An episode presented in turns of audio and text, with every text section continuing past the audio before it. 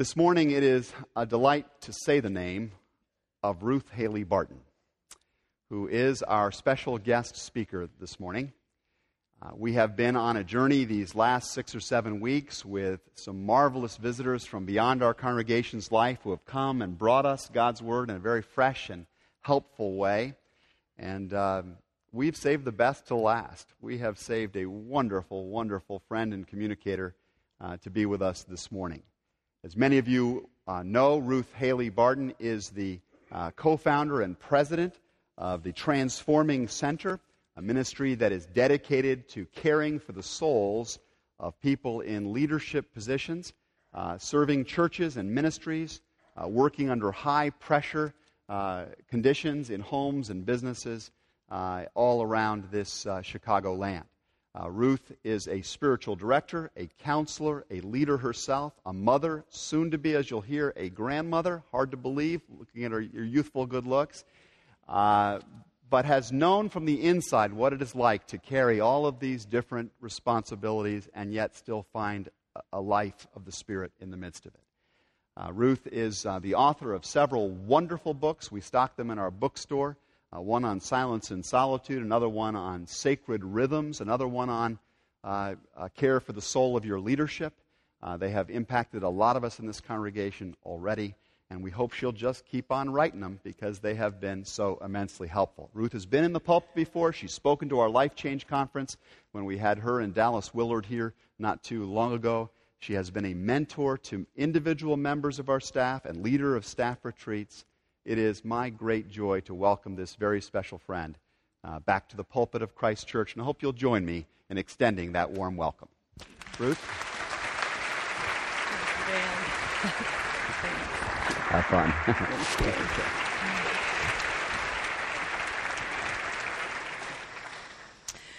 well, it's wonderful to be among family and friends today. I, I spend a lot of time on the road, and it is a real gift when I get to just get in my car and drive over to a church that's close by and be with uh, my family and my friends. In the first service, as Dan alluded to, my daughter Bethany and her husband Ryan were here with our new grandbaby who's not yet quite fully here into the world, but very much here.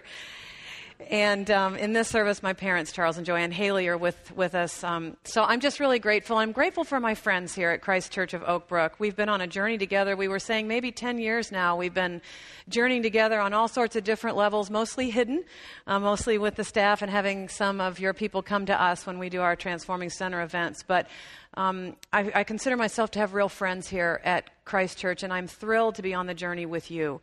And that's how I feel, and it feels wonderful and satisfying to be with you here this morning.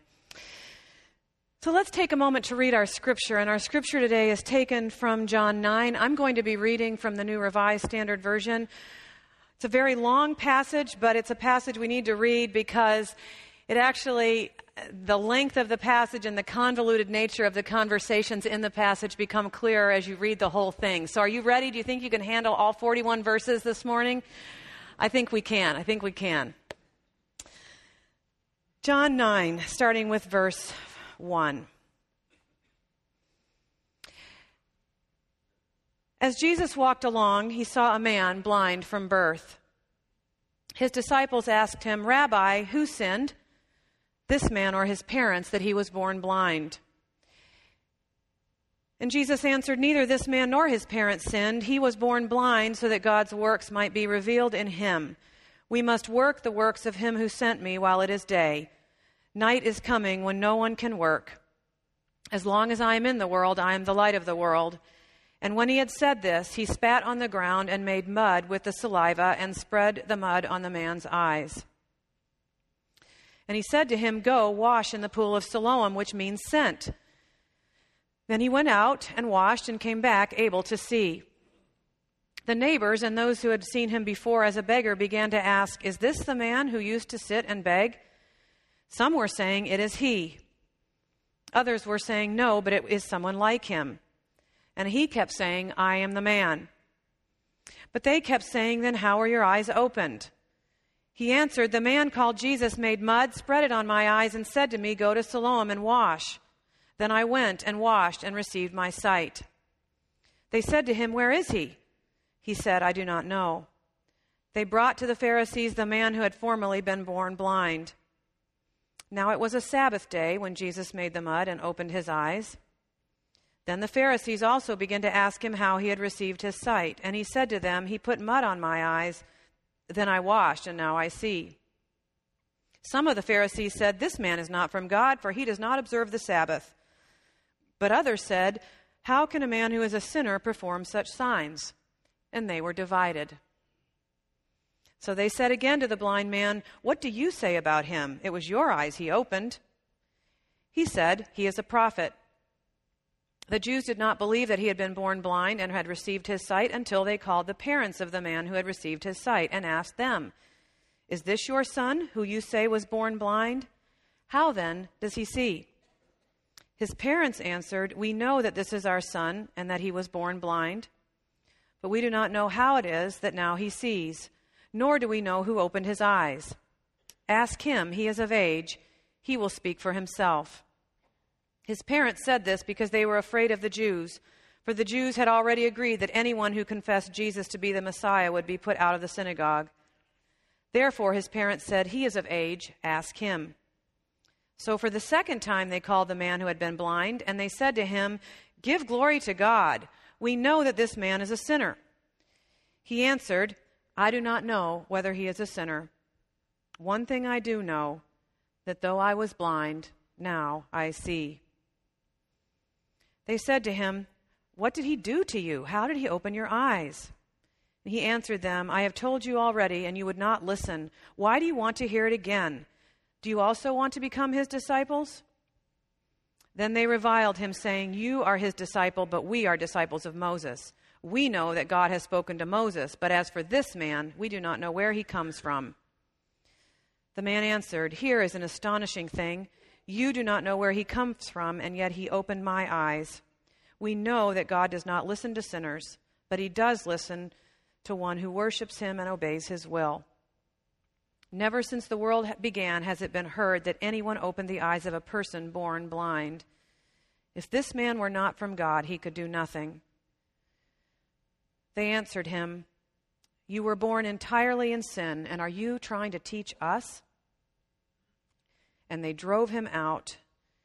And Jesus heard that they had driven him out, and when he found him, he said, Do you believe in the Son of Man? And he answered, And who is he, sir? Tell me, so that I may believe in him. Jesus said to him, You have seen him, and the one speaking with you is he. He said, Lord, I believe and he worshiped him. And Jesus said, I came into this world for judgment, so that those who do not see may see, and those who do see may become blind. Some of the Pharisees near him heard this and said to him, Surely we are not blind, are we? And Jesus said to them, If you were blind, you would not have sin. But now that you say, We see, your sin remains. This is the word of the Lord for us today. Thanks be to God. Let's pray together.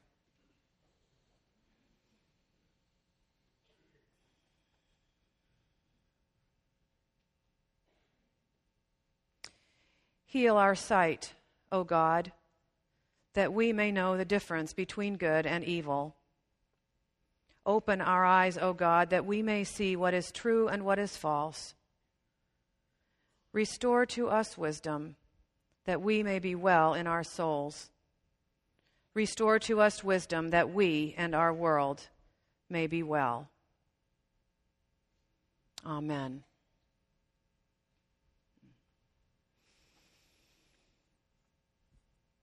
Well, I just want you to know that I have already had a morning in which I have experienced God's grace. If you happen to see a little silver Altima out there being pulled over by a police car somewhere along the way this morning, that was me. And I was pulled over on my way, and I might as well just confess it now and get it all out there. We might as well start by being honest. And I want you to know that I uh, pleaded, I didn't plead, I, I did not lose my dignity, I want you to know. it's very important not to lose one's dignity. But I did ask the officer if he had any grace he could extend, that I was on my way to Christ Church of Oak Brook to preach, and could he extend some grace? And he said, just wait a minute, ma'am, and let me check. And I don't know if he went back, I don't know what he went back to check, but he came back and he handed me my license and he said, enjoy the rest of your Sunday, ma'am. And I said, yes, sir, I will. And so I am enjoying my Sunday, having already experienced the grace of God. Thanks be to God. So, here we are, and I'm glad to be with you. And our scripture today is a very challenging one. Could you tell? It's a very challenging one if you start to dig into it. It describes one of Jesus' most common miracles in the New Testament, and that is the miracle of healing a blind person. And I've come to believe that perhaps the reason that this particular story is so oft repeated in the scriptures is because the journey from blindness to sight is actually a beautiful metaphor of the spiritual journey itself. It is the journey from spiritual blindness to spiritual sight. And the spiritual journey is actually the movement from seeing God nowhere or seeing God only where we least expect Him to seeing God everywhere. This journey of the Christian soul is the ability to see the works of God even in the midst of human experiences. Human experiences that feel so stuck and so broken and so far out of reach. The spiritual journey is an increasing capacity to see God everywhere that God is, so that eventually all of life becomes a place where we see God and we experience the presence of God and we respond to the activity of God deep within us and among us. Another way of talking about this is to talk about discernment. You know, that's a, a, kind of a scary word for some of us, but really, discernment is simply the ability to recognize and respond to the presence of God within us and among us. And I'd like us to enter into this story today, not so much as a sermon in which I'm going to preach to you, but more as a reflection. When I am going to invite you into a time of meditation, I'm going to ask you to ask God to help you to see where you might be in the story. Now, I realize that's a little daunting because there's not very many good places in this story.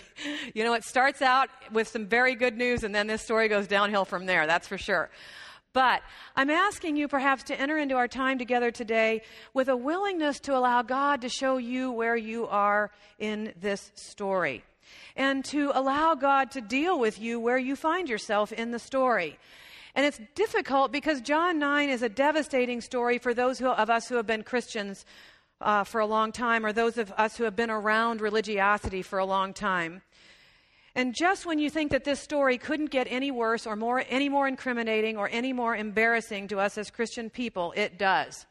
Because Jesus delivers this final zinger in verse 41 where he says, If you were blind, you would not have sin, but now that you say we see, your sin remains.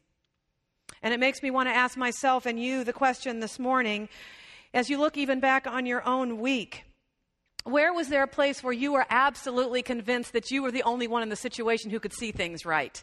You know, that you were the only one in the situation who saw reality as it exists, objectively speaking, of course. Uh, where was the place where you were convinced that you were the one that was right and everybody around you was wrong? Um, especially um, someone who might have been on a lower place in the spiritual totem pole than yourself, or at least you perceive them that way, because certainly the blind man in this story is the lowest man on the totem pole, spiritually speaking. And I wouldn't even ask for a show of hands this morning about this question because I'm afraid we might all embarrass ourselves.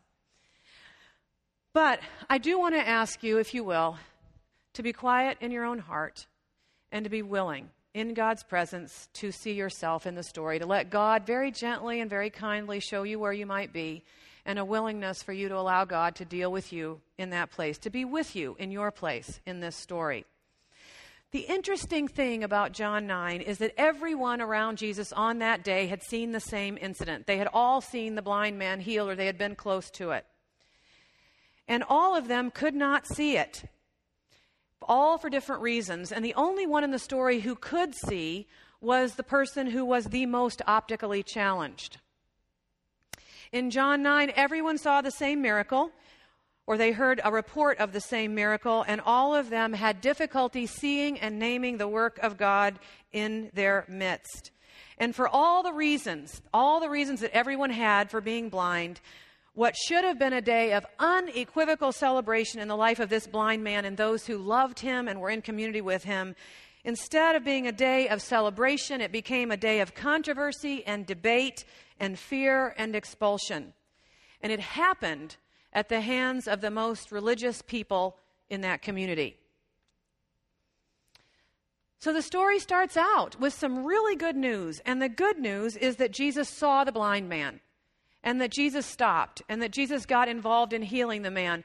But the healing part of the story is almost an aside in this story, if you notice, right? That's why I wanted to read all, all 41 verses because the healing takes a couple of verses. The rest of the story is really about blindness and sight, spiritual blindness and spiritual sight.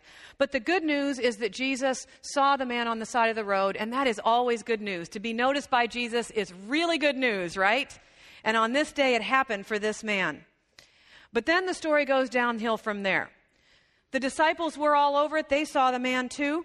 And they saw this man's misfortune. And you know what they did? They used his misfortune in an opportunistic way. They used it as a teaching moment with Jesus. They used it as a way of objectifying this man, putting him under the microscope so that they could satisfy their own intellectual and theological curiosity.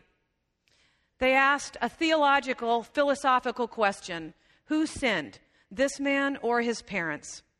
They addressed Jesus as their teacher, so clearly they were in their heads. They were in a teaching mode. They had no sense of this person as a real human being. There was no love, there was no compassion, there was no concern for this man and what it might have been like to have been blind all your life. And maybe it's because they were uncomfortable. Maybe they were not able to interact and engage with that kind of a desperate human situation. But whatever it was, they turned him into a specimen. They put him under their spiritual magnifying glass.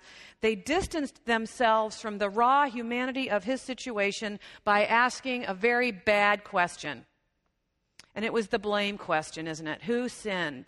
So, on top of the fact that this man had to go through life blind, the disciples load even more weight on this poor man by asking who was at fault. Did he do something wrong, or was it his parents?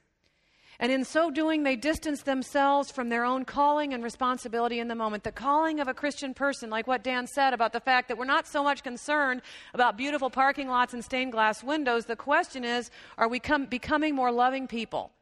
And here, these disciples who had been walking so closely with Jesus found no love in their hearts on this day. They just wanted to have a theological conversation. And their question was, embedded with their own cultural and theological biases and assumptions, and those assumptions were built right into the question. And it was the assumption in this culture that anything that went wrong has to be somebody's fault. This was a culture, you know, that was pre a lot of what we know today. And in order to describe and to explain things that were unexplainable, they would try to make a cause and effect relationship between things that weren't necessarily related, but at least help them to understand. That was the culture. And this kind of thinking came out of that kind of a cultural situation. And they were superstitious. And so this question, who was to blame, actually contained a cultural bias in it. It contained the bias that had to do with this superstitious way of believing that there had to be sin in order for something bad to happen on the earth. And let me tell you that our own questions that have our own biases in them, where we think we already know the answer or where the answer is very, very limited, these kinds of questions are never fruitful. They're never fruitful because the possibilities are so narrow. The disciples' question was a very narrowly framed question. Who sinned, this man or his parents? There were only two possibilities in this particular question. And that's what happens sometimes when we frame our questions this way and we're stuck there unless Jesus comes in and turns it on its ear, which he quickly does in this story. Jesus says, in effect, to the disciples, You are asking the wrong question. Neither this man nor his parents sinned.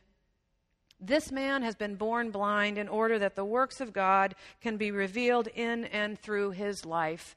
And what Jesus does here is he comes and he just blows up the old question and he offers really a new question. And the question is this What is the work of God in this situation and how can we get on board with it? And that is so far from what the disciples were thinking, right? And it's sobering, very sobering to think that the people that were closest to Jesus were that far off in terms of what was really going on in this situation. And that question, what is God doing here and how can I get on board with it? That is a much better question.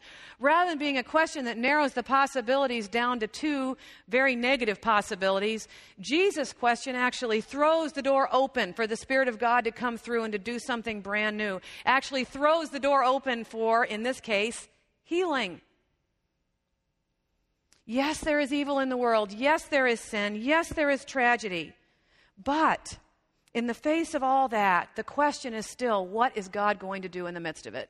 No matter how bad it is, the question still is what is God going to do in the midst of it? And that question opens up amazing possibilities for healing and for love. And so the first thing we begin to learn in this story is that the work of God in any situation leads us to always care about co- concrete expressions of love for other people rather than theoretical conversations about theology. Ugh. It's kind of a hard truth. But that's one of the ways that we can look for the will of God is to know that the will of God, the work of God, is always going to lead us towards concretely loving the people that are right in front of us rather than leading us into some sort of a theological conversation. So that's the first category of people. That was the disciples. And their problem, their obstacle to seeing was that they were asking the wrong question. The second group of people in the story are the neighbors. And these are the people who had seen this blind man every day. And in fact, I wouldn't be surprised if some of the people who had seen this man were people who had been around where he, when he was born. Maybe they were even friends of his parents. Maybe they were even those people who, when this baby was born blind, they grieved with these parents that their son had been born with this kind of a challenge and with this kind of a deformity, with this kind of a limitation. And so they had been with this situation for a long time and they had created a pretty strong paradigm, a way of thinking about it, and they were stuck in their paradigms. And they were so stuck in their paradigms that they couldn't see anything that didn't fit what they already thought they knew. So in this case, it did not fit their par- paradigm to see a blind man who was now able to see. That kind of healing did not fit into anything they had ever experienced before, and th- so they couldn't even take it in. Their cognitive filters, the filters that were built on what it is that they thought they already knew, actually filtered God out. And this is a very, very sobering idea. In fact, there's much research going on about the brain right now and the fact that our thinking patterns are actually hardwired into our brains. It's a physiological phenomenon that we have these neural pathways that are created by our thoughts and the neuronapsis and all that. I don't even know it all. I'm sure there's people here who know more than I do about it. But what I do know is that the way we think, and particularly the ways that we've learned to think all of our lives, actually create neural networks in the brain, ruts and grooves in the brain, and it's very natural and most natural for our thoughts to keep just traveling the neural pathways that we already have set in our brains. And that's what's happening to these people. They had thought in a particular way about this man for so long that their thoughts just ran down that one track and they couldn't see anything else. And how frightening it is for us to think that spiritual people that we think ourselves to be, maybe we have neural networks in our brains that really can't think another way unless we become very determined about it.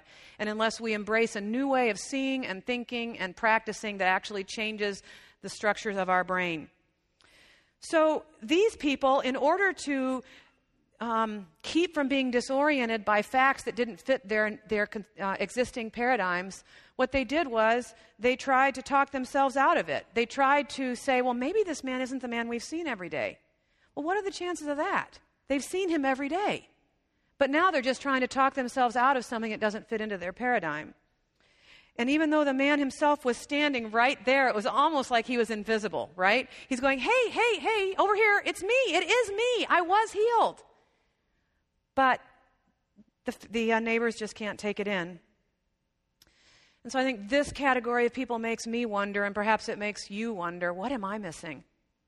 What am I missing because I have a set of cognitive filters and paradigms in place that are so strong and so deeply embedded in me that I can't couldn't hear a new thing if it was Jesus himself saying it right here in front of me.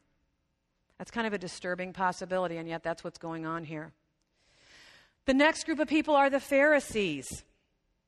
And the Pharisees are the most faithful, committed, committed, followers of God of this day. They are not clergy, they are the lay people, but the most spiritual lay people, and they are trying to uphold and to restore a deeper piety and holiness in Israel, but they're trying to do it in a particular way.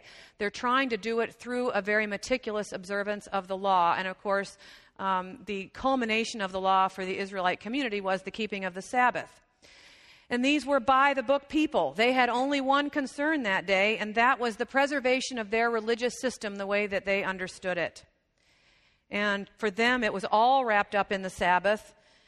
And the religious system gave them an easy and a straightforward way of judging themselves and judging others. How nice for them. They were determined to be right. And someone has said that it is hard to be right and not hurt anyone with it. Isn't that true? It's hard to be right and not hurt anyone with it. And for the Pharisees, this system, this particular religious system, actually gave them a place. It kept them a place to feel like they were in control. It gave them a place where they knew who they were.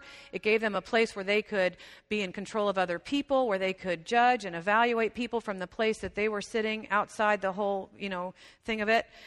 And you think about the fact that these Pharisees, not one of them jumped up and gave this man a high five on that day and said, This is so exciting for you. What is it like to see now after a lifetime of being blind? There's no evidence in this story that one of those religious leaders, one of those very pious people, actually stood up and congratulated this man and celebrated with him for the goodness of God in his life. They were unable because they only cared about preserving their religious system and the things within that system that were the litmus test for whether or not someone was truly spiritual. It's almost like they were thinking on that day, what will we do if people start running around loving each other on the Sabbath? They're going to ruin everything we're trying to do around here, you know? I mean, you can you can see just the disconnect and the dissonance between the fact that this great thing had happened and the religious leaders couldn't embrace it. So that's the Pharisees. And sometimes I think we need to wonder what is it that we're trying to preserve? Is there a place or some way of thinking or some way of standing outside the human experience and the human condition that I'm trying to preserve by refusing to engage with the works of God in a particular moment? And then the last category of persons who were struggling to see and to make sense of God's work here in the story is the parents themselves. The Jews would not even uh, finish their conversation until they had talked to the parents. And these poor parents were the common people. They were the defenseless poor. They were just trying to survive in a religious system that was oppressive and unforgiving and at times very exploitive. We know that from other places in the scriptures. That the money changing in the temple, the reason that, that Jesus was so angry about the money changing was because it was exploiting the poor. It was exploiting the people that desperately needed what the temple had to offer. So we know that this religious system was exploitive, particularly of the poor. And so they called the parents. And we can only imagine how these poor individuals came quaking in their boots to talk to the Pharisees. I'm sure they had this feeling of, uh oh, what have we done now? Because usually being called in by the, the Pharisees wasn't going to be a positive thing. That was pretty clear. And so the Pharisees got them into the room and they asked them the question Is this your son? Is this the one that you say was born blind? And how then does he see? And the parents are in a slightly different category here because the parents had seen. The parents did know that their son had been born blind. They, they did know that this was the person who had been healed, and they knew that he could now see. But because they were afraid, and the passage says because they were afraid of the religious system, they were very, very careful in their answers. They said, Yes, he is our son. Yes, he was born blind. But how is it that he now sees? We cannot answer that on grounds that might incriminate us. What a tragedy. What a terrible tragedy. On a day that should have been one of the best days of their life, a day of great celebration, they were afraid. And if you think about yourselves as parents and you think about how much you care for your children and the grief when you see them struggling with limitations or pains or challenges in their lives and how you would lay down your life, how you would do anything to ease those pains, how you would do anything to heal their wounds, how you would do anything to make it right.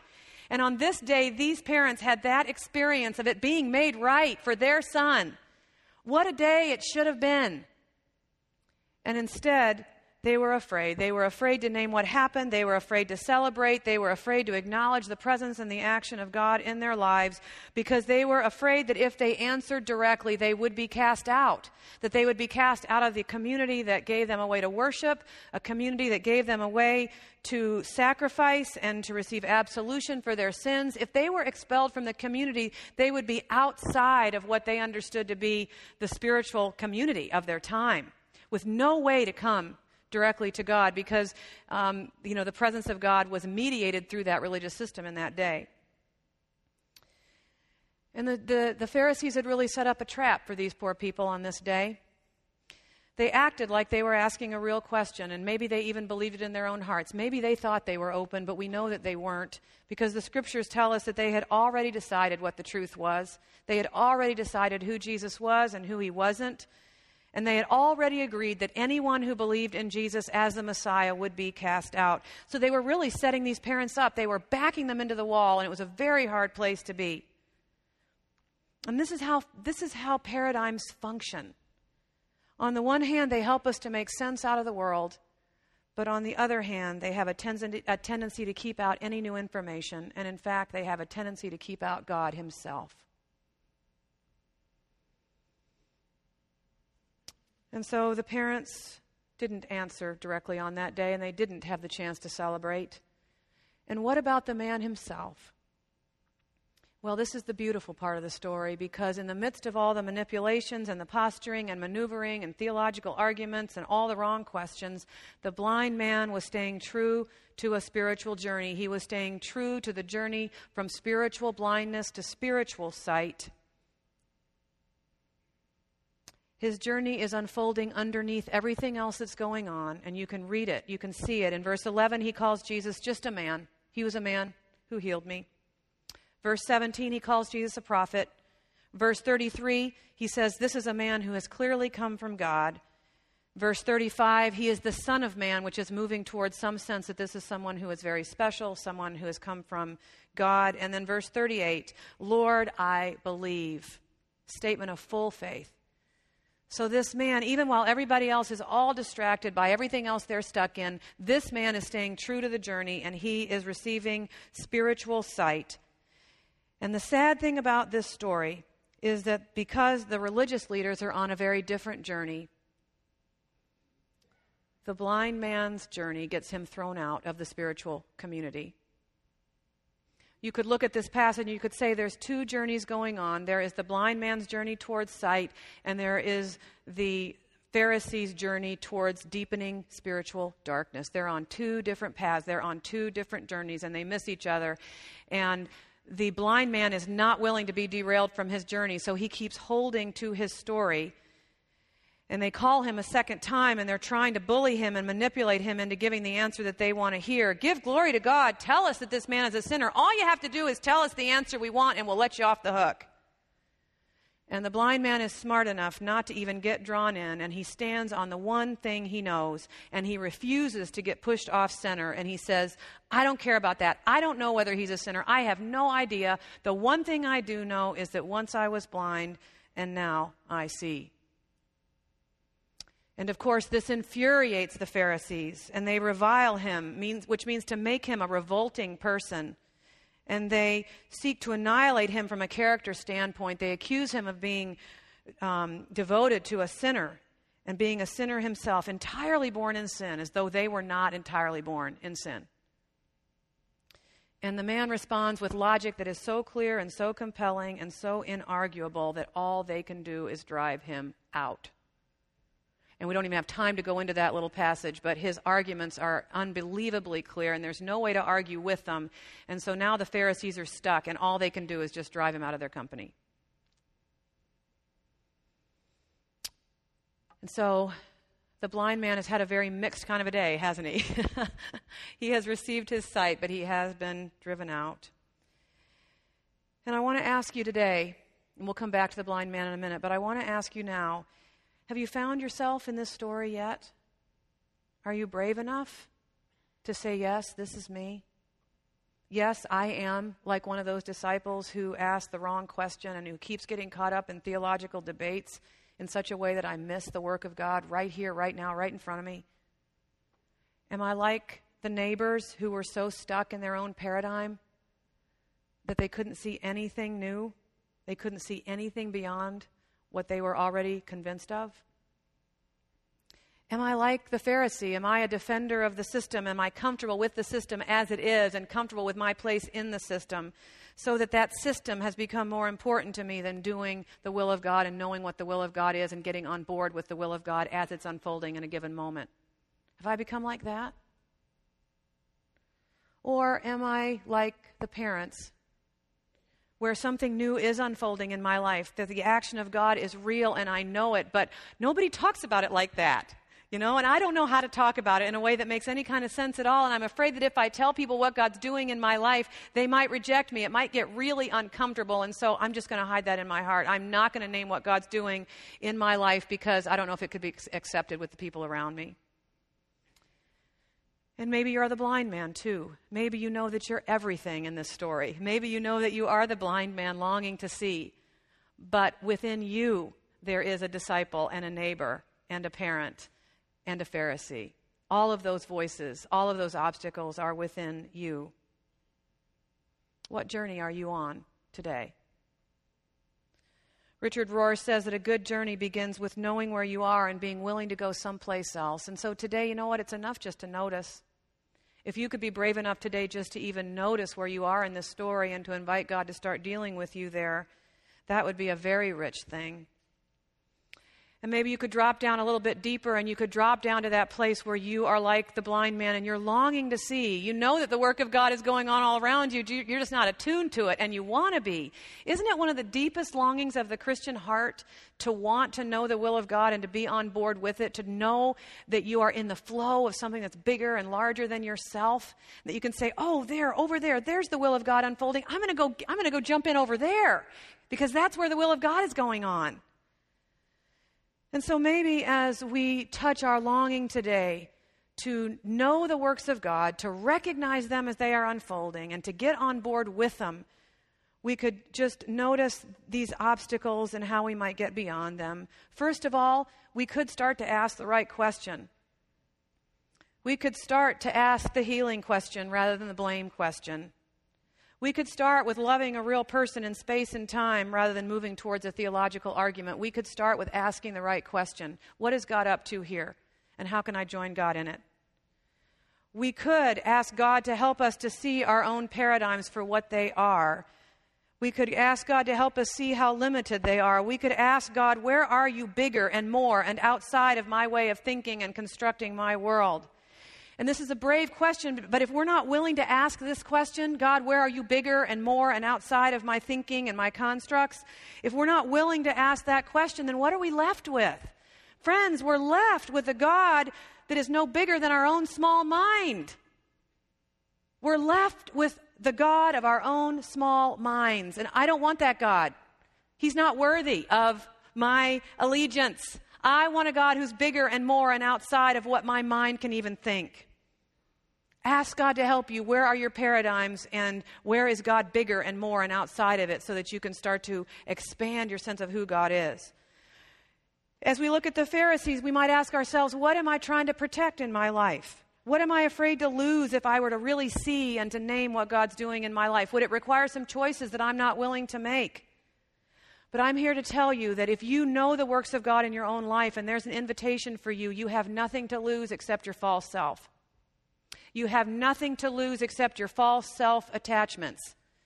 And you have everything to gain. You have the ability, the opportunity to be in the middle of the works of God in your life. You have everything to gain and nothing to lose that's of real value.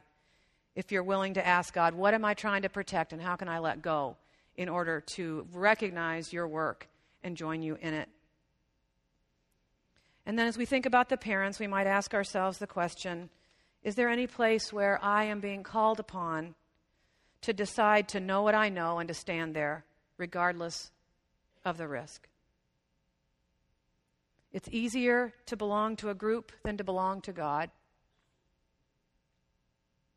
It's easier to try to fit in with a group's beliefs than to know what you know.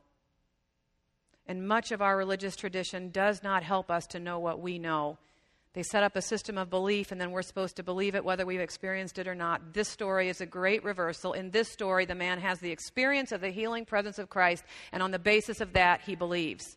But in the beginning, all he can do is just stand on what he know, knows. Once I was blind, and now I see. Is there any way in which God might be calling you to know what you know, to claim it and to name it, and to stand there regardless of the risks to your life? Because you know what? The man lost his place. The blind man lost his place in the spiritual community on that day. But you know what else? You know because you just heard the story. He found Jesus, and Jesus found him. And that is powerful, friends, to me that not only did Jesus notice the blind man at the beginning of the story, but Jesus cared about what happened to him later in the story. And when he heard that the man had been cast out, he goes to find him so that he can give him the real perspective on the day. And you know what? You get to a point in your own life where when you have experienced a true healing, when you have experienced something that is outside your paradigms, you might find yourself on the outside for a little while. But being on the outside can be a place of encounter. And Jesus has something to say to us in this place. He says, Only those who admit their blindness can grow. Those who stubbornly refuse to admit their partial sight are destined to blindness. In fact, the most dangerous people in the world are the people that they th- think that they see. The most dangerous people in the world, he says, are the people who think they see. And the spiritual path is this path it's the path to crying out to God, it's the path to being seen by Jesus. It's the path of having something radically different take place in our lives, and it is the willingness to say, I don't know what you guys are fighting about, but I know what I know. This has happened to me, and this is where I stand. And when we do that, Jesus finds us in powerful ways. And you know what else? There are communities of people who are healed at that level too, and you find your place again. You, when you're truthful about your story, you find other people who are experiencing Jesus in the same radical ways, and you share your stories together, and you find out that you're not on the outside after all. That you are very much inside the community of those who are encountering Jesus in life healing ways. So I ask you today, if you would, to be courageous, to be brave with the story, to be willing to ask yourself the question, Where am I in the story? And Jesus, would you meet me here? Would you meet me in my place in the story? Would you help me to move beyond my own obstacles to seeing? Would you help me to move beyond my own blindness to real seeing? Would you help me to press through the obstacles to that place where what needs to be done in my life you're able to do. And so at the end of this part of the service, I'm going to pray the prayer that I prayed at the beginning of the sermon. I'm going to pray it again because I think you might hear the prayer differently this time. And so I encourage you to open your heart to God in the prayer. If you're taking notes, set it aside. If your Bible's open, you can close it. With your whole body and soul, with your breathing, with your very life. See if this prayer doesn't fit for you in some new way. Heal our inner sight, O God, that we may know the difference between good and evil. Open our eyes, O God, that we may see what is true and what is false. Restore to us wisdom, that we may be well in our souls. Restore to us wisdom that we and our world may be well. Amen.